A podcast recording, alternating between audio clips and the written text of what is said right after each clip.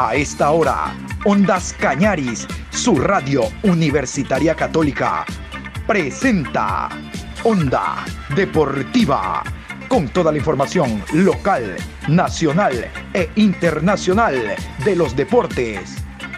Comenzamos. La Copa América lo confirmó.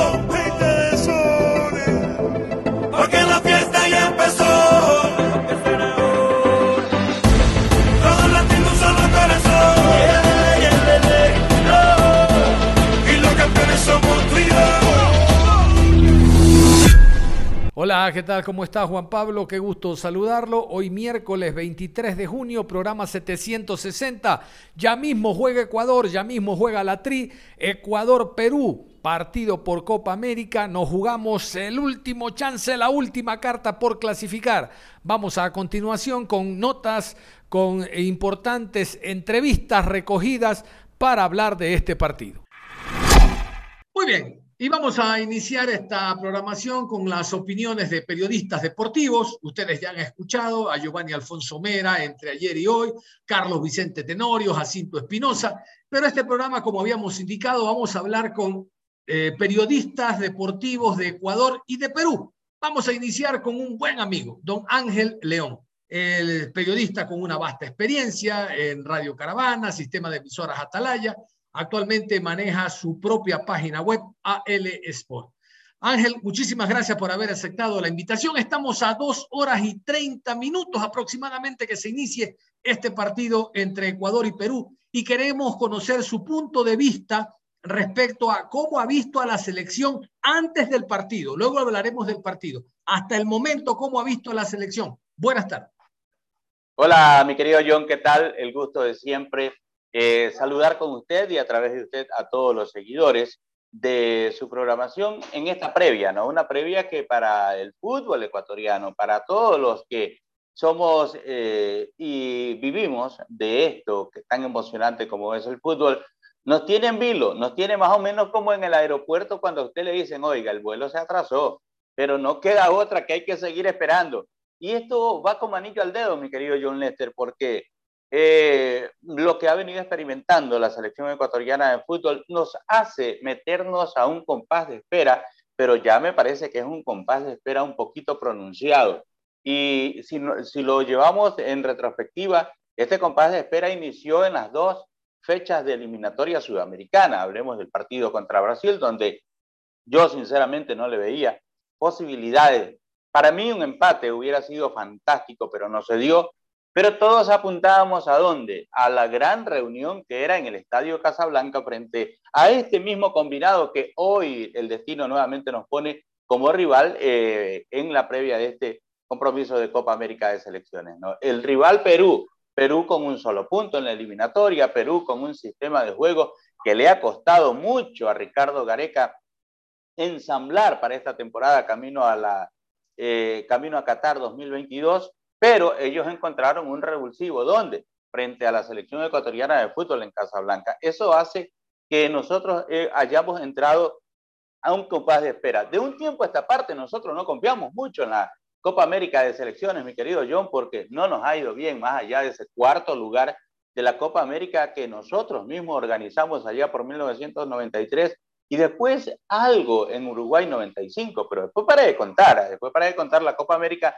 no ha sido muy amiga de nosotros. El rendimiento que hoy experimenta el grupo del profe Alfaro, tanto en la eliminatoria como en esta Copa América de Selecciones, donde, repito, yo no esperaba mucho, pero sí esperaba consolidación de un ritmo, de un nivel, de, un, de una idea futbolística, que tampoco la hemos visto. Vimos apresuramientos por parte de Mena, por ejemplo, en eh, el partido anterior ante los venezolanos, desconcentraciones, eh, de esa típica desconcentración que nos dejó fuera de Chile 65, esa típica desconcentración que nos dejó de Francia 98 cuando había alguna posibilidad, aunque remota, pero posibilidad al fin, mi querido John. Resulta que este amigo de siempre, la desconcentración, nos sigue acompañando en esta Copa América de Selecciones justo cuando nosotros creíamos que era un volver a empezar, cuando nosotros queríamos eh, que sea eh, un nivel futbolístico muy asentado. ¿Por qué? Por la producción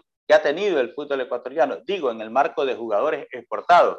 Resulta que la realidad hoy nos está diciendo otra cosa, nos está diciendo que puede ser muy buen jugador Campana, resulta que el muchacho tiene condiciones y, vamos a concordar, mi querido John, usted, yo y los seguidores de su programación en la previa a este partido ante la selección de Perú, de que Campana es un muchacho que tiene muchas condiciones, pero también creo, Johncito, más adelante nos vamos a dar la mano cuando yo le diga que Campana no ha tenido pues eh, el, el, recorrido dentro de su equipo, recorrido que comienza en el entrenamiento, que comienza ganándose la confianza del técnico, luego ganándose los minutos en cancha, marcando goles, mostrando una regularidad, regularidad que no ha sido amiga pues, de Campana en estos últimos días y por lo tanto no, no, no podíamos esperar tanto de él. Al menos yo sabía que, Pablo, que, que el chico Campana venía con un, eh, con un déficit en cuanto a lo que tiene que ver a minutos en cancha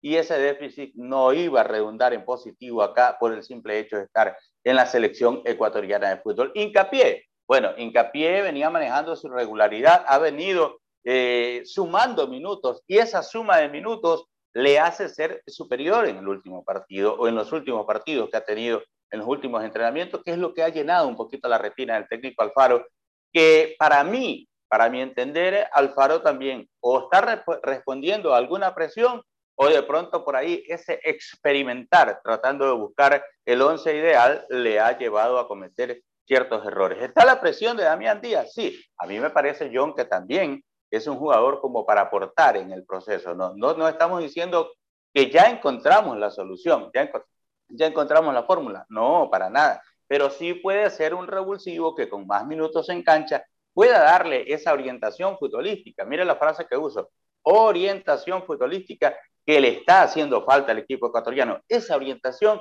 que desde ya comenzamos, mire, faltan dos horas, un poquito más, un poquito menos para el partido, y desde ya estoy cruzando los dedos para que esa orientación futbolística, esa ilustración táctica que seguramente este instante ya está haciendo o hizo el profesor Alfaro para este compromiso, llegue, cale a lo más hondo de los muchachos y que una vez calado la puedan desarrollar dentro del terreno de juego hay facetas del futbolista ecuatoriano que son difíciles a veces de entender. Y uno dice, mira, pero fue tan fácil, pero esta no la pudo asimilar. O hay otras facetas difíciles que el futbolista ecuatoriano las desarrolló a la perfección. Si no, ¿cómo me puedo explicar que después de cuántos años que tiene Dusan en el fútbol ecuatoriano, aún no se le entiende bien, bien el español? Y resulta que mis muchachos allá para la Copa América 93, eliminatoria al 94, camino a Francia 98, todo eso tiene que ver eh, con el proceso de Dusan Drakovic. Los muchachos lo entendieron a la perfección y para muchos, incluidos yo,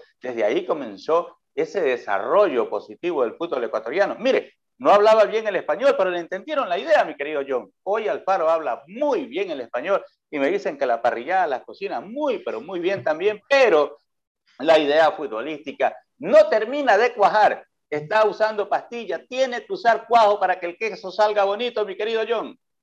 No, no, no, es evidente, Lito. Interesante su respuesta. Es evidente que en el fútbol ecuatoriano hay un antes y después de Dusan. Eh, en parte se adelantó a la segunda pregunta, Lito, porque le quería consultar a ver, usted ha hablado del escogimiento de jugadores y le quería consultar porcentualmente hablando cuál era la responsabilidad del técnico en este momento. Si el año pasado, cuando todo era color de rosa, estamos en eliminatoria con nueve puntos, decíamos, caramba, eh, el, cambio radical que ha mostrado Gustavo Alfaro en la selección es evidente, pues ahora yo creo también que tiene un grado de responsabilidad. ¿Cómo lo ve usted? Sí, sí, definitivamente que, que sí. Mire que es que para hablar de fútbol hay que como que acordarse de lo que pasó antes, analizar lo que está por pasar y después eh, de pasado eh, seguir conversando lo que viene, ¿no? ¿Qué es lo que viene? Eh, bueno, Qatar, esperemos que esté allá. Y, le hago esta intervención porque yo me acuerdo haber entrevistado al ingeniero Carlos Villasís Naranjo por aquellos días, presidente de Federación Ecuatoriana de Fútbol, y él me decía, ya, tenemos 12 puntos. Dice, yo en este mismo año ya quiero liquidar esto de la clasificación al Mundial, porque es un hecho que Ecuador va a ir al, Mundial eh, de Rusia 2018. Bastante optimismo. Sí, hay bastante optimismo porque hay un trabajo, hay una base que nos permite soñar con esa posibilidad. Resulta que después de los 12 puntos intachables de Gustavo Quintero, aparecieron los problemas. Usted de más está en este corto tiempo puntualizar lo que sucedió. Lo que sí le puedo decir al final de la tarde es que no llegamos al Mundial de Rusia y habíamos hecho la eliminatoria perfecta ganando en Argentina, mi querido John, asustándolo a Messi y a todos sus muchachos. Después no hubo sostenibilidad en el, proceso, en el proyecto que había cifrado el director técnico eh, Gustavo Quinteros en aquellos días. Hoy, a mí me parece que tuvo muchos aciertos el profesor Gustavo Alfaro en eh, utilizar jugadores en el llamado y en el grado de colaboración a lo que planteó Gustavo Alfaro para estos primeros partidos de la eliminatoria. O me va a decir que fue Mena el que se puso tres chicas en vez de ponerse uno para poder jugar ante, ante Colombia, para poder jugar los partidos donde Ecuador rayó a gran nivel, a gran altura. No, tiene que ver también con la orientación que dio el profe.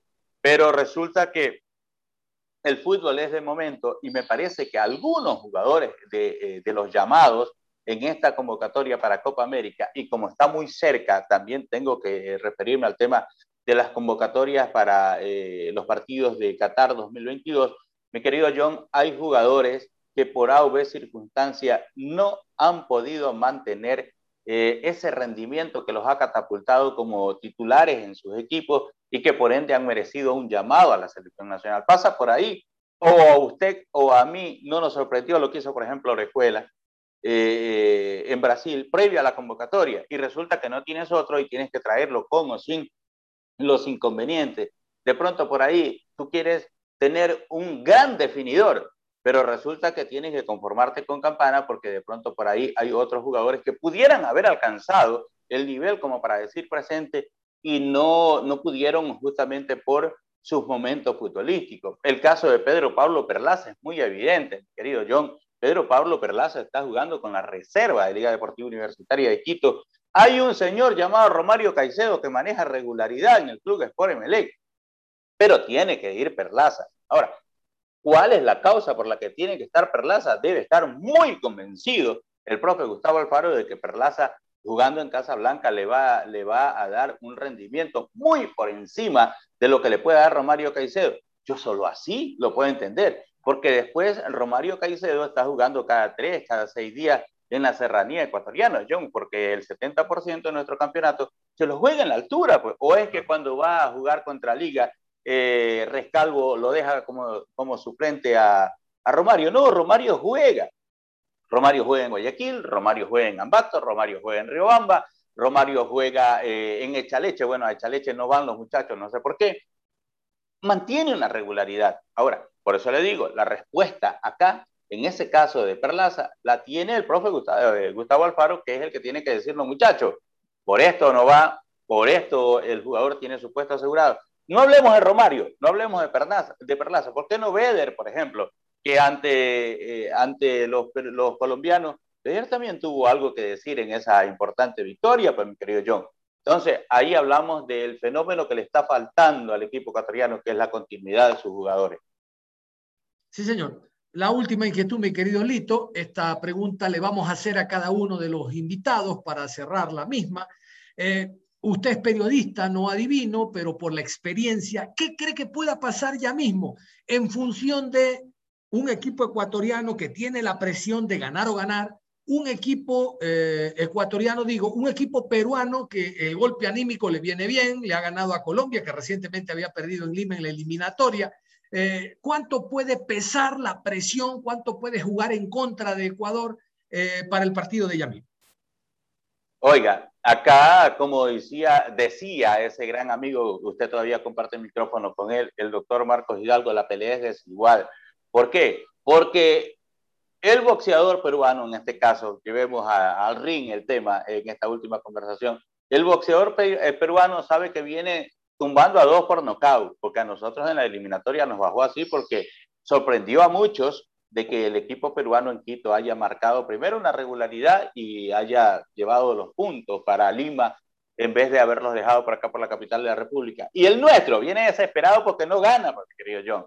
El nuestro viene desesperado porque hay problemas que de pronto en una de esas los resultados no salen y los problemas iban a salir a la luz, porque hay ya mucha inconformidad eh, por parte del periodismo, en este caso, por, público, por parte del público que opina también, y ahora que existe esto de las redes sociales que todos, todos manejamos y expresamos nuestro punto de vista, hay esa intranquilidad de que por qué, por ejemplo, no juega Díaz, que por qué fue titular Campana, que por qué de pronto por ahí juega Pervis y no está Pineida, por decirle algo, que por qué de pronto no sigue en la continuidad Domínguez y está Pedro Ortiz. Eh, son algunas disyuntivas que nos estamos planteando, mi querido John, y que yo creo que este partido va a ser el, eh, va a ser eh, el punto de partida para comenzar a responder o a asentar mucho más estas interrogantes. ¿Por qué la selección ecuatoriana de fútbol no ha tenido continuidad? Hoy la ventaja la lleva el equipo peruano.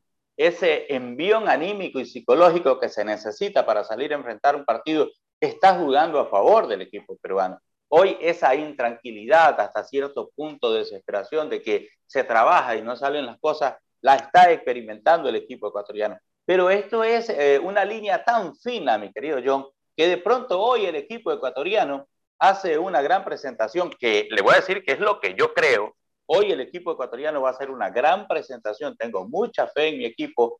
De pronto hoy el resultado nos sonríe. Yo creo que va a ser así. Es más, Johncito, esta conversación la va a definir el equipo ecuatoriano a favor con dos goles de diferencia.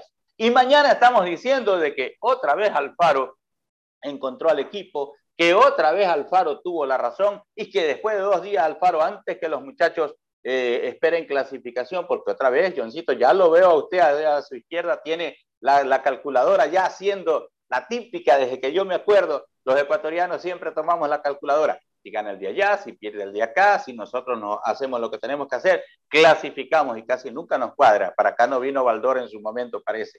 Casi nunca nos cuadra y nos quedamos fuera. Pero este partido yo sí creo, John, que va a ser a favor del equipo ecuatoriano. Y reitero, ya habrán los que se suben a la camioneta y dirán, no solo que el profe Alfaro encontró la nómina, sino que otra vez encontró el fogón y les va a preparar una rica parrillada, porque me dicen que para eso el hombre es bueno, ¿ah? para eso el hombre es bueno. Como técnico, yo, usted sabe bien, cuando exponíamos nuestro punto de vista en diálogo deportivo, usted sabe que yo siempre he dicho que Ecuador merecía un poquito más merecía un poquito más. No lo merecía Jordi, porque Jordi es vago, si no ya estuviéramos de, eh, leyendo los comunicados de prensa de los principales diarios de España, donde este hombre es muy querido, diciendo de que el hombre ha hecho pero muy bien los deberes y que tiene buena caligrafía. No, por acá no leemos eso. Sabíamos que Jordi era del montón. Pero el equipo ecuatoriano, con la inversión, con los escenarios, con la popularidad, con el rating y con todos los aditamentos que le podamos poner a esta respuesta, yo creo que merece un poco más que Jordi, un poco más que eh, Raúl Alfaro, merece también un, un, baño de, un baño de sinceridad de nuestra dirigencia, porque habrá que decir que nuestra dirigencia también tiene mucho que aprender, también tiene mucho que aprender, porque esto no se maneja como lo están manejando.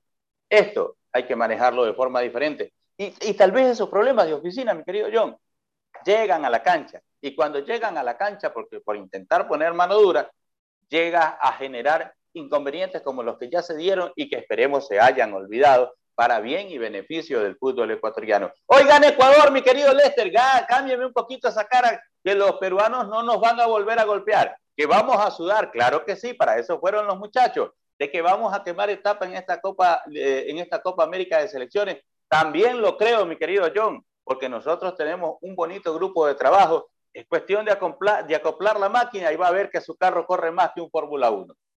Muy bien, hemos escuchado estos valiosos conceptos del periodista deportivo Ángel, Ángel León. Gracias, mi querido Angelito, gracias por su tiempo y que esté muy bien. Amigo mío, caramba, el gusto, el gusto y el placer es mío. Y en una de esas nos encontramos para degustar algo, de pronto en una de esas inclinar el codo y, ¿por qué no? Compartir estos conceptos que hoy estamos eh, haciendo públicos en cuanto a lo que tiene que ver a la producción futbolística en nuestro país, porque en nuestro país, no olvidemos, el fútbol es el pan de cada día. Puede faltar, puede faltar el pan y uno se va con el cafecito nomás en el estómago, pero cuando al equipo ecuatoriano, al de sus amores el Emelec, a Barcelona, Liga, y el de mis amores también Emelec, no les va bien, la verdad que uno se amarga un poco, pero después dos pancitos y el equipo gana, mi querido John. Qué gusto haberte saludado y haber compartido criterios en la previa de este partido Ecuador-Perú, Perú-Ecuador válido por la Copa América de Selecciones desarrollándose en territorio. Onda Deportiva.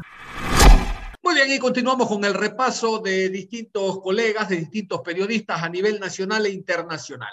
Es el turno del colega Martín de la Torre. Tocamos la puerta en la ciudad de Guayaquil, sistema de emisoras Atalaya. Él es director de deportes y la tiene muy clara en torno al momento actual que vive la selección nacional. Buenas tardes, mi querido Martín. ¿Cuál es la opinión antes de el partido de ya mismo que te ha dado la selección ecuatoriana de fútbol en esta Copa América? Bienvenido. Muy bien, ¿qué tal? Un gusto, John Lester, y a todos tus oyentes y televidentes allá en tu prestigiosa radio, por supuesto. ¿Cómo estás? Eh, primero, eh, tengo algunas sensaciones, muchas sensaciones.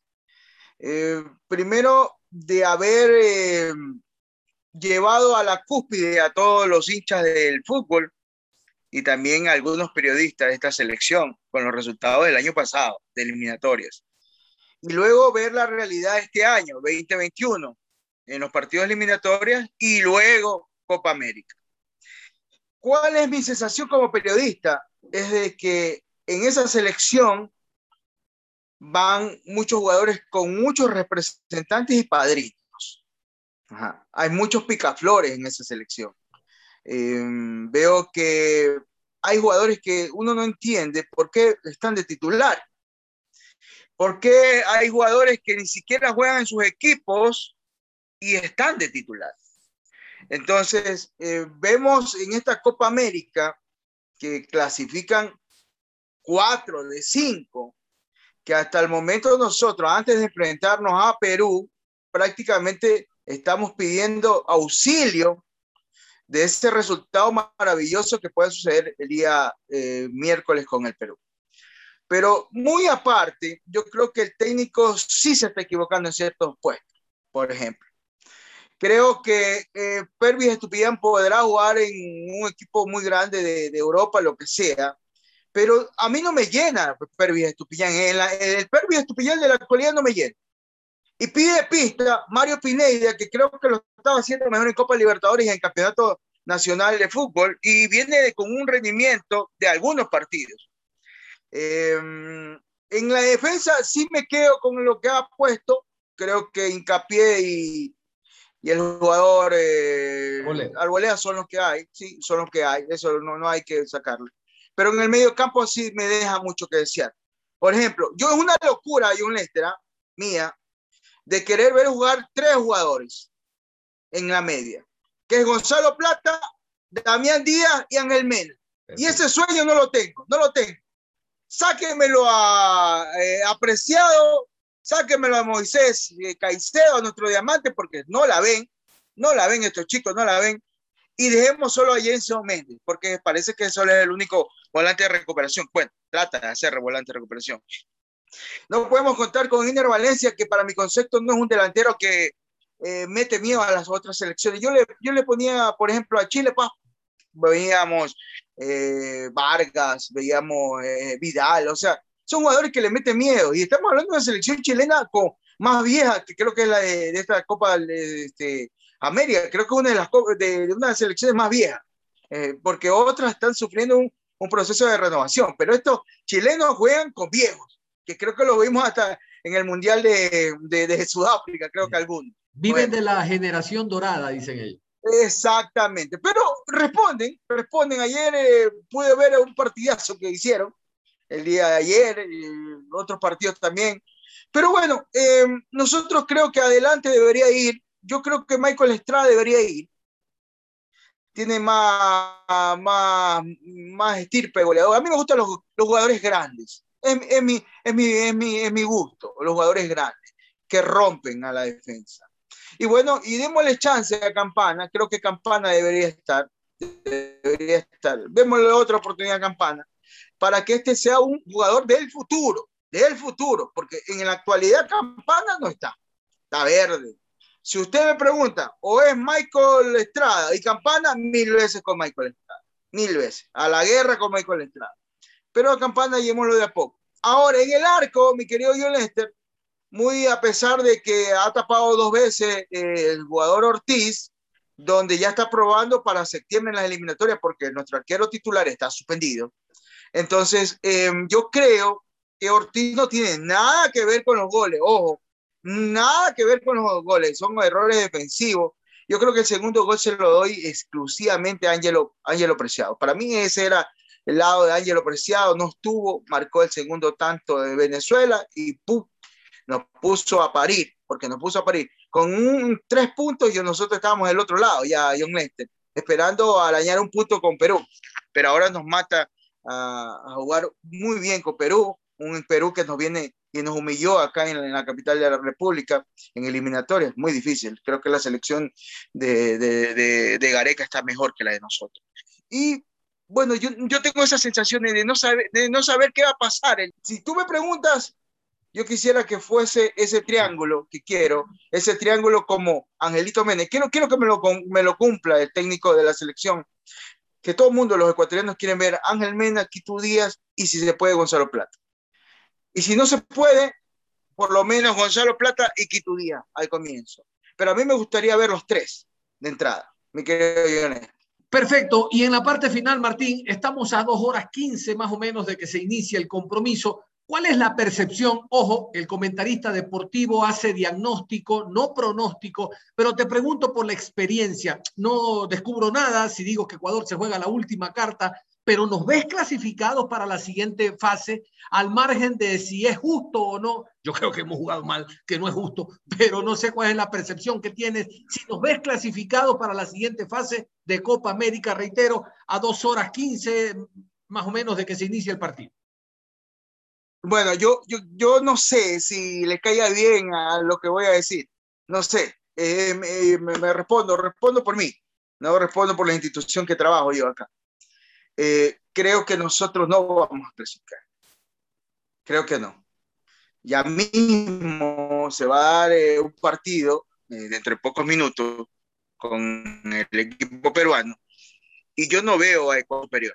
No veo. O sea, eh, muy aparte de que le pongamos fe que estos 11 que a poner eh, Alfaro lo hagan bien, pero yo no veo a Ecuador superior a Perú. Entonces, por ende, si no le ganas a Perú, significa que prácticamente estás eliminado, porque no vamos a hacer la heroica como a Don Caledón de ganarle a Brasil, que viene eh, rompiendo a todos en Sudamérica. No creo que eh, podremos, vamos a poder con Brasil en la última fecha. Para mí, creo que no vamos a poder con Brasil. Ojalá que me equivoque y todos mis otros compañeros que son muy optimistas con la selección ecuatoriana de fútbol, eh, vean que y me, y me, tapen la boca a mí. Pero para mí hoy no, no, no, no, no, no la tenemos fácil y Perú nos va a complicar bastante. Y nos vemos, yo me veo fracasado en esta Copa América con mi selección ecuatoriana de fútbol. Sí, señor. Le agradezco mucho a Martín de la Torre, director de deportes del sistema de emisoras Atalaya de Guayaquil. Decirle, Martín, que destaco su periodismo frontal, me reflejo en él. Realmente hay que decir las cosas sin temor ni favor. Un abrazo y gracias por su tiempo. Perfecto, John Lester. Un saludo para toda la gente allá. Y bueno, cuídate. Y todavía esto no pasa, mi querido John Lester. ¿eh? La pandemia sigue. La gente cree que el virus se fue, que cree que el virus ya murió. Y no es así. Sigamos con Copa América todavía. Hay buenos partidos todavía, John Lester. Ojalá que me equivoque, que la boca se me haga chicharrón y hoy día saquemos un buen resultado. Mi querido Lester, saludos para todos ustedes. Igualmente, gracias. Un abrazo. Onda Deportiva. Muy bien, en la parte final de la programación tenemos a otro periodista. Hablamos del señor Gabriel Pacheco, un hombre con mucha experiencia. Colabora en la programación Diálogo Deportivo en Radio Caravana en la ciudad de Guayaquil. Colabora también en el portal Cancha Ecuador. A lo largo de estos dos días, mi querido Gabriel, hemos tenido a eh, directores técnicos, hemos tenido a periodistas nacionales e internacionales y cerramos con usted la opinión de hasta el momento, antes del partido que ya mismo juega Ecuador-Perú. ¿Cuál es la, sensación que ha tenido usted respecto al accionar de la tricolor? Bienvenido, buenas tardes. ¿Qué tal? ¿Cómo le va, John? Buenas tardes. El, gusto de estar con, conversando con usted, con todos sus seguidores. Bueno, la verdad que yo creo que el, trabajo, John, que usted ha hecho es el, perfecto, porque creo que hay muchas dudas, John, al menos yo tengo muchas dudas de qué le pasa a Ecuador, qué sucedió desde noviembre hasta la fecha, por qué cambió tanto, algunos dicen que el, que el rendimiento de la selección bajó porque muchos jugadores hoy no tienen ritmo de juego, yo no sé de ver, si eso es de verdad que es determinante, sin duda que debe ser un factor que, que influye, pero no sé si será determinante. Vamos a ver hoy eh, qué cambios tiene Ecuador, qué, de lo que se ha anunciado, qué puede trabajar eh, el profesor Alfaro. Esperábamos que del partido de Colombia hasta el compromiso contra Venezuela del domingo, los siete días de trabajo le hubiesen ayudado a encontrar por allí el qué está pasando, a encontrar por allí las variantes necesarias. Yo creo que por allí el, el, tema está en que el entrenador lógicamente sigue, sigue su base, muy, muy apegado a los jugadores que ha venido usando